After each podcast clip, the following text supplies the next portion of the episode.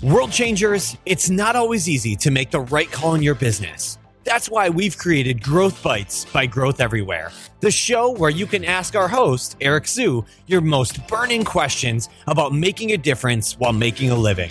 Here's Eric Hsu.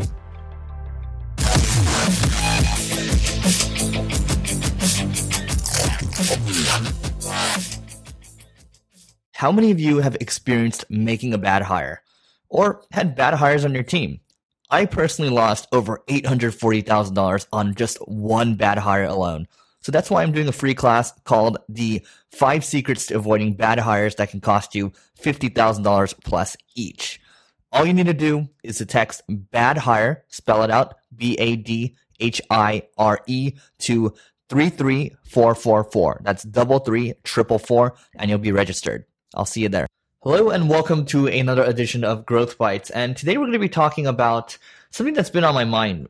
And the topic is really, you know, it's it's really okay at the end of the day to write about old topics and even be wrong sometimes. And I look at some of the stuff I've written about in the past, and you know, that was when I was learning. You know, that was might be something that's relevant during that time. For example, you know, back in the day, let's say in two thousand seven, two thousand six, you know, it might have been viable to just go to a few websites and buy links and really, you know, get your S E O rankings up and bring in a lot more cash. You know, that was effective back in the day. You know, even though you're, you know, uh, going against Google guidelines, but to a lot of people that would have provided a lot of value. Um, but you know, if you look back at, you know, look back at th- that day now, um, or the date of that post, you know, it's now irrelevant, right? Um, so really, I think it's okay to write about old topics also because, you know, even if you're right about things and you're writing about something that's evergreen and something that's already been published, it's first of all, it helps you, um, as a writer, it helps you get better. And maybe you're trying to build upon that. Maybe you're trying to make something more epic, you know, it, it's going to build your skill no matter what. Um, and it's, it's good for other people because, you know, let's say you're writing about a marketing topic that everyone, you know, quote unquote, everyone, maybe eighty percent of the industry know.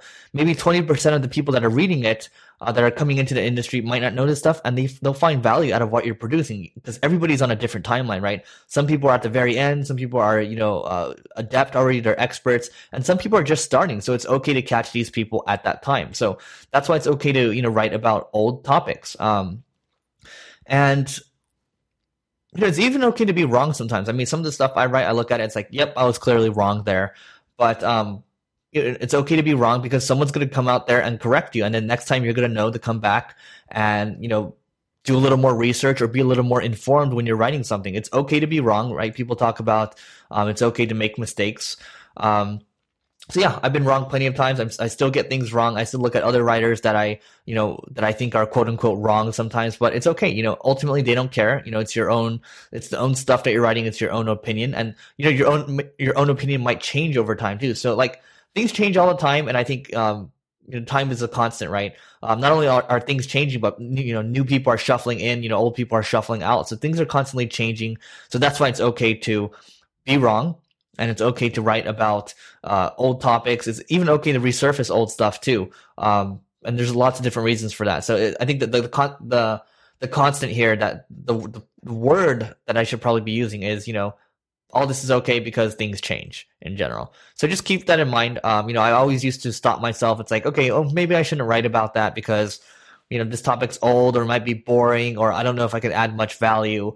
Um, Or I might even be wrong. It's like, dude, who cares at the end of the day? So, um, you know, just wanted to add that out there. If you guys are, you know, thinking about, um, you know, uh, halting on a piece of work just because of, uh, you know, this this form of resistance, um, you don't, you can really shed it because at the end of the day, um, it, it's not a, it's not a big deal. How many of you have experienced making a bad hire, or had bad hires on your team?